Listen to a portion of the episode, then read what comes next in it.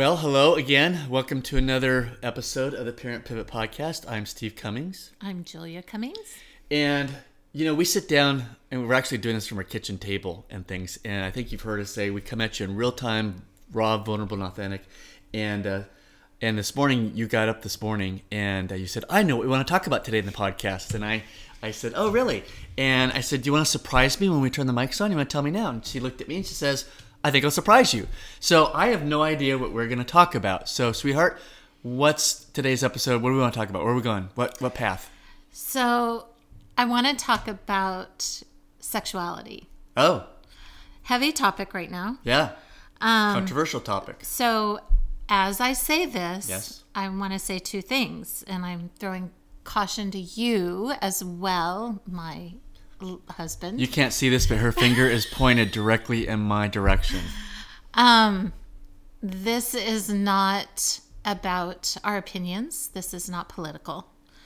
This um, is strictly about your relationship with your child, um, your adult child.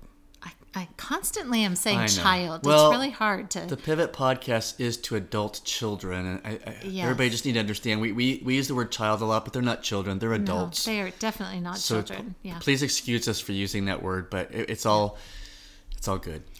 Anyway, um, so where I want to go, I kind of want to give my philosophy a bit about uh, almost a century of parenting. Um, so if we look at, A century. That's a hundred years. yeah, I'm to explain this. Okay. So if we look at my parents' generation, which is the gener, you know, quote unquote, the greatest generation, um, they grew up during the Depression, during World War II.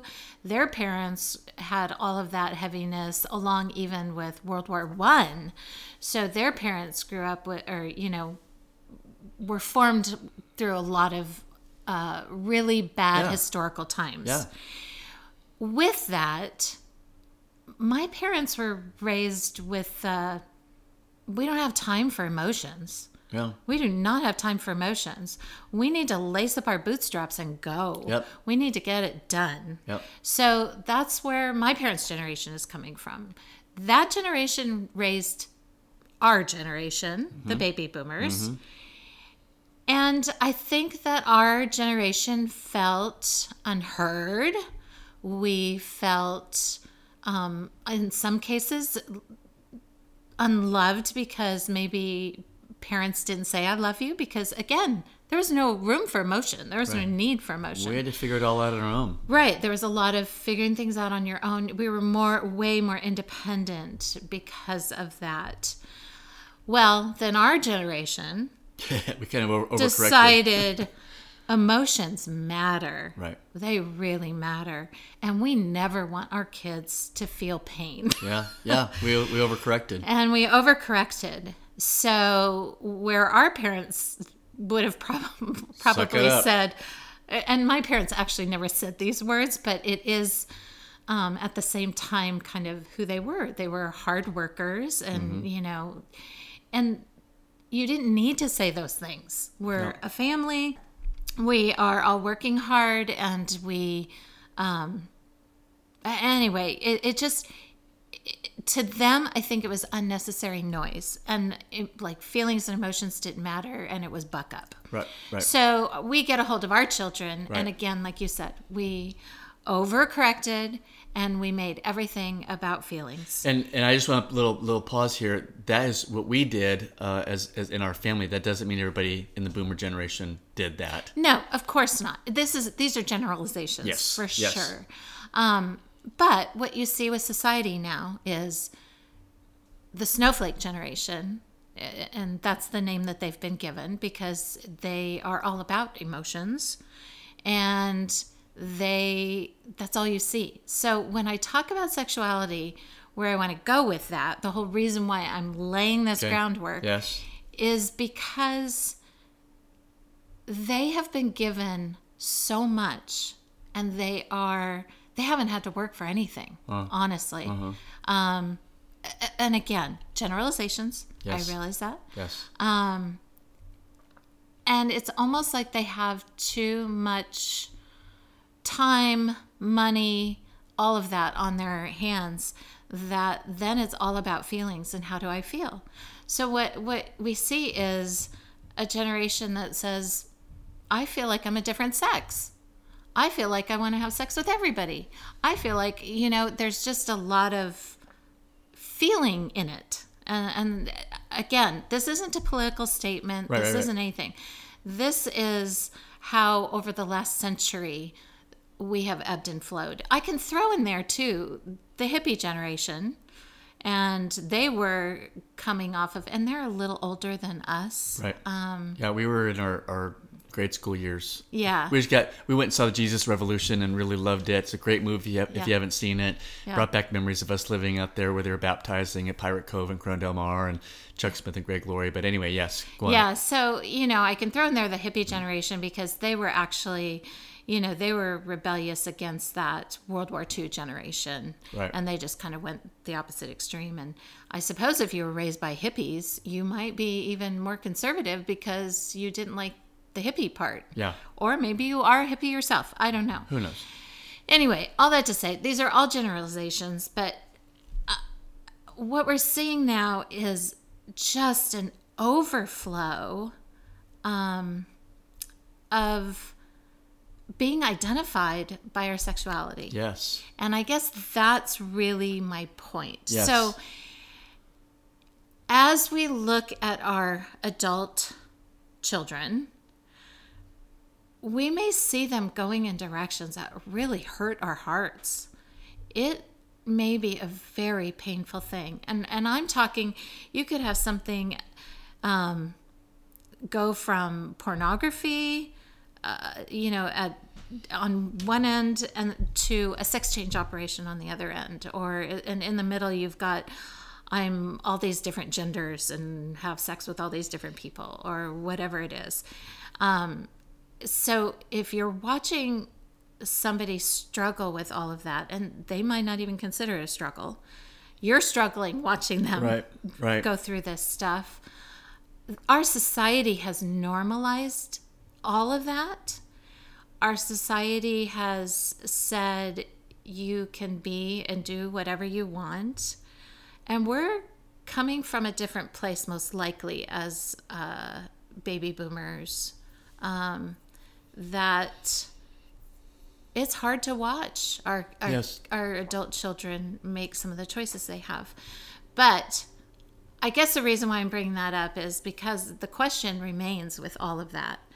How do I maintain Relationship. a relationship Yes. with my adult kid when they think all of this is normal? That that Even they- if they're not, um, a, uh, I guess what I want a clarification here. Are you saying, um, how do I maintain a relationship with my adult child, and they don't see that there's anything? Uh, I don't know. It's become it's become normalized in culture. Yeah. They may not be um, themselves, you know, going, Yeah, like going through that, but they they're looking at the world uh, through a lens that says, "Oh, this is normal, so I'm just gonna be normal with it." And they may be very Christ-centered believers as well. Is Yeah. that- is that what you're saying? Uh, well, it could be either or. I mean, if I have a if I had a son that and and say they're they're not Christians, it, it, you know, and it doesn't matter what faith you are, Right. because if you do have faith, chances are this whole thing may bug you, right? Right. Um, you could be Muslim, and that's going to be a problem. You could be a lot of different faiths, and this could be a problem. So, if, but let's say I have a son and he decides he wants to be a girl, how do I have a relationship with that person when I still see them as my son? How do I shift my thinking? How do I how do I figure this out? Um, I don't have an answer. I know. And I, I that's the thing. I don't have an answer.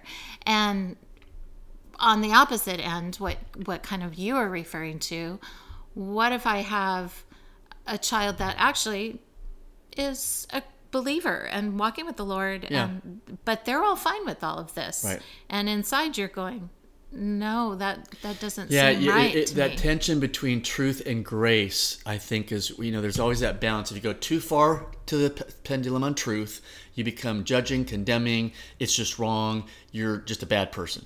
You go too far on the other side of grace, and it's like you know, we're just gonna love everybody no matter what they do. And I think that tension uh, becomes where's the balance between truth and grace? I want to love someone and accept them and see them through the eyes of God, through the eyes of Jesus.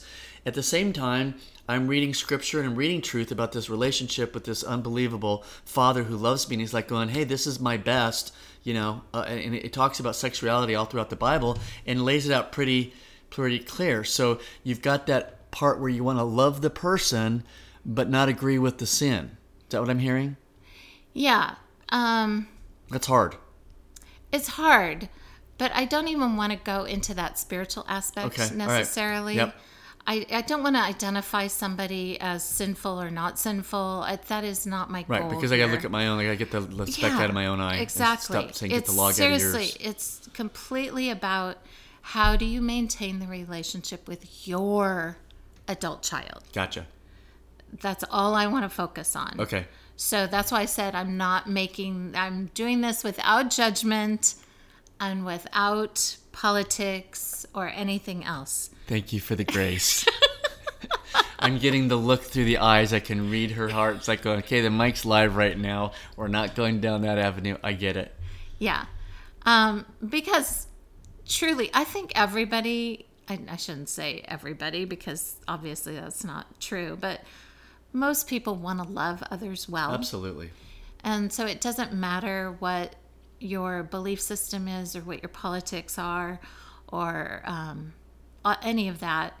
I just want to love people well where mm-hmm. they are. Mm-hmm. And that includes my adult child. Yes. So if we don't agree Yep. on some of these things, and again, our generation was not raised identifying ourselves by our sexuality. We, you know, I'm a counselor, I'm a mom, I'm a We were in very traditional roles. yeah, That stuff I'm wasn't a- ever on the radar. I'm a this, I'm a that, I have this gift, I have that gift. And yeah, I like men. You know, it's it was kind of an afterthought. Right, and, and, and being being uh, you know uh, gay or, or whatever was you know you're in the that's where the proverbial I'm in the closet you, you didn't talk about that it was hidden. Yeah, so we're raised in a very different type of generation. And so now everybody's identifying themselves only sexually. Like that's the number one thing you're hearing from people. But all that to say, how do we in this culture when people are identifying themselves differently than we would in our generation or, you know, how we operate, how do we maintain that relationship with our adult children? Do you have an answer? Because I don't. So I go back to the old adage that was always in place, because this was in place. When you have family gatherings, you don't talk about religion or politics, Okay. right? That's always kind of been a thing because those are dangerous topics that can cause dissension in a family. So, um, but I will say this it starts with you as the parent. If you are going to start talking about these things when you know your children, your adult children have a different viewpoint, you're poking the bear. You are stirring a pot Yep. that doesn't need to be stirred. Yeah. They know where you're coming from. You know where they're coming from. Neither of you might change each other's mind. Yep. In fact, you'll be more effective if you don't say something because chances are good that your adult kid might be exposed to what you think from some other person and they're more likely to listen. So, all of that to say, keep your viewpoints on those things on The back burner. on the back burner because it's not more important. Right. And we've said this before Right. Over and over again. relationship over being right. Right. And of course, you think you're right. And of course, your adult child thinks they're right. Right. So, when it comes to sexuality, we are in a different place in the world right now. your adult children probably think differently than you. Um, maybe. Uh, and it can be hard on a parent. I've I've talked to a lot of parents that it just it hurts their heart. It hurts Yeah. their heart to watch their kids go down certain paths. Well, and, and my where my heart goes to is like if you know if that's happening, I, the only my my uh, go to is I got to be on my knees more, uh, and just be praying um, that the Holy Spirit would do His work. I, I can't pray. Pres- I call it praying prescriptive prayers. Hey God, you need to do this with this person, and here's what you need to do. Da da da da. Because then I'm saying you're not doing your job, and I know better. Um, I realized that like a number of years ago. I'm like, what am I doing? And now I just say, you know what, Father, since I've surrendered them to you, they're in your hands. Holy Spirit, if they're believers, you know, just just do your work in them. They don't need to uh, do things to be approved by me. They only need to be approved by you, and that's all that matters. So, so don't talk about politics, religion, and sexuality now when you get together with family. Is that what I understand? Yeah, We've added a third one. yeah, although I consider these days sexuality has become kind of a political Okay. type of thing, but um, yeah, but I would say definitely those things. Um, and you may go, well, what is there to talk about when we get together as a family? You know what? Play some games together, have some fun together, watch a fun movie together. If you're sitting at the Thanksgiving table or Christmas table and, you know, um, ask people what they're doing, how is their work, talk about how is Oh, yeah. your old friend so and so. There are a lot of other things to talk about. And I would offer this as a suggestion rather than try to get engaged in uh, a dialogue that goes back and forth where you might have a different viewpoint. What if you did this? What if you just sat back and listened really well and started thinking of the things that you appreciate and respect and the character traits that you're hearing coming out of your adult child's heart? And then pause and go, you know what I really love about what I'm hearing? And they're probably going to go, what? You, you disagree. no, I love the fact that you stand up for your convictions, that you have a lot of courage, that you're brave. Because I, I don't know if I could have ever done that. And you're affirming them and, and deepening that, that relationship. You don't even need to comment on what was happening because they probably already know you disagree. But don't go down that road. Bite your tongue, you know, keep your mouth shut, keep the welcome mat open because they might walk away from that uh, experience and going, you know, I expected mom or dad to jump down my throat and they didn't Yeah. they actually affirmed a character trait in me and and they notice they might not said anything you know when you when you when you said goodbye and they walked out the door but trust me they're watching and they noticed Yeah, yeah, definitely. That's a, a very good piece of wisdom because oftentimes all we're hearing is what we disagree with. And so to be able to find a character quality to um, compliment them on, which was unexpected, because, you know, just like I, I say, you know, if it, it starts with you, if you're going to bring it up, you're poking the bear.